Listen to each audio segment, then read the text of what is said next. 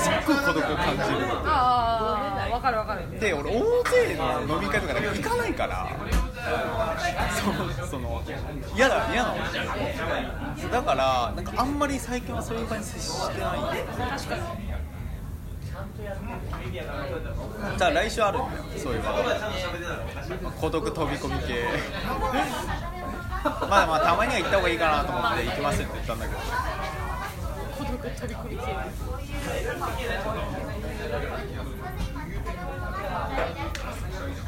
一人でいる時はむしろ全然なんか一人だと思うなんか孤独とはなんか違うねあまあ一人でいる時はそうかもしれない。やっぱりそういうのあはい大丈夫です孤独孤独について孤独だよ孤独だなと思う時はないけどえあるある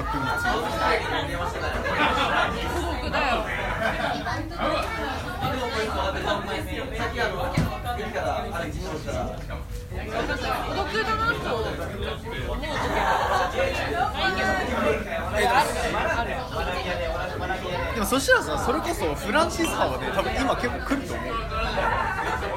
あそうか。ちょっとあんまりどういう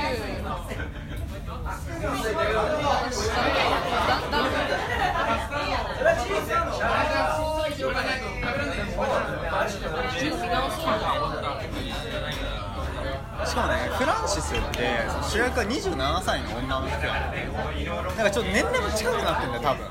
でそれも長いと思うんだよねなんかさ男の主人公の話ってあんまり見ない。見る今あんまりピンとこない。そうでもないか。もまあでもエターナルサンシャインはあれだからね。あの人は。ジム・キャリー。ジム・キャリーまあでもやっぱその映画見ててエターナルサンシャインの場合はやっぱこうクレメンタインがあのいやタイタニックのはいはいはいはいはいはいあの人がなんかすごいこうどういうこと抱えてんのかなとかって思うから。ケイト・ウィンスレットね。そうそうそうそうそう。もうジョエルとクレメンタインで覚えてるあのさスティーブ・ジョブズっていうさ映画が去年一昨年かなスティーブ・ジョブズって2つあるのよ。さあとそうそう新しい方であれでねそのケイト・ウィンスレットが出てくるの、はいでそれでなんかその劇中でその誰かのこと呼ぶ時にジョエルって呼ぶのねそれ聞きながらさもうエターナルサンシャインやんってもうこっちなってるわけ。ファンだなファンの心理だな。いやまあそんくらいもなんか役名でこう覚えてる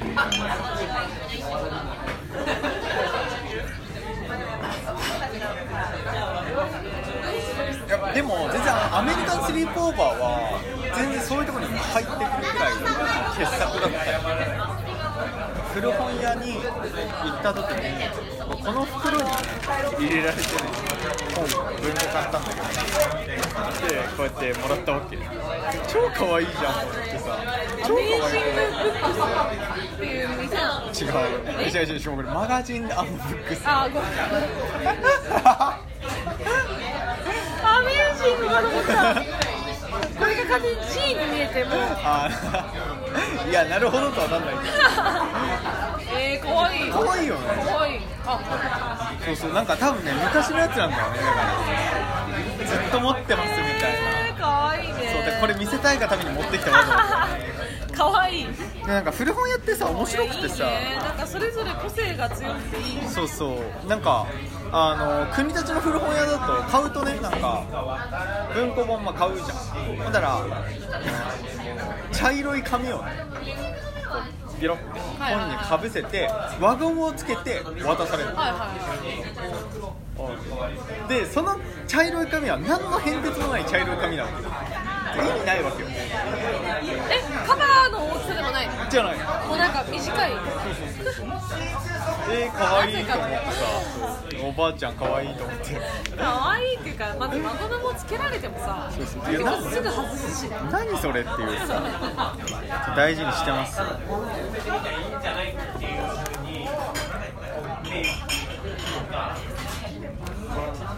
の歌丸の解説聞きながら帰りたくなったわねあそういえばさ、ラジオ関連っていうかさ、その先月さ僕とワンワン言ってたんだけどコンビビアリティのための道具っていう本をさ読んだんや先月に。で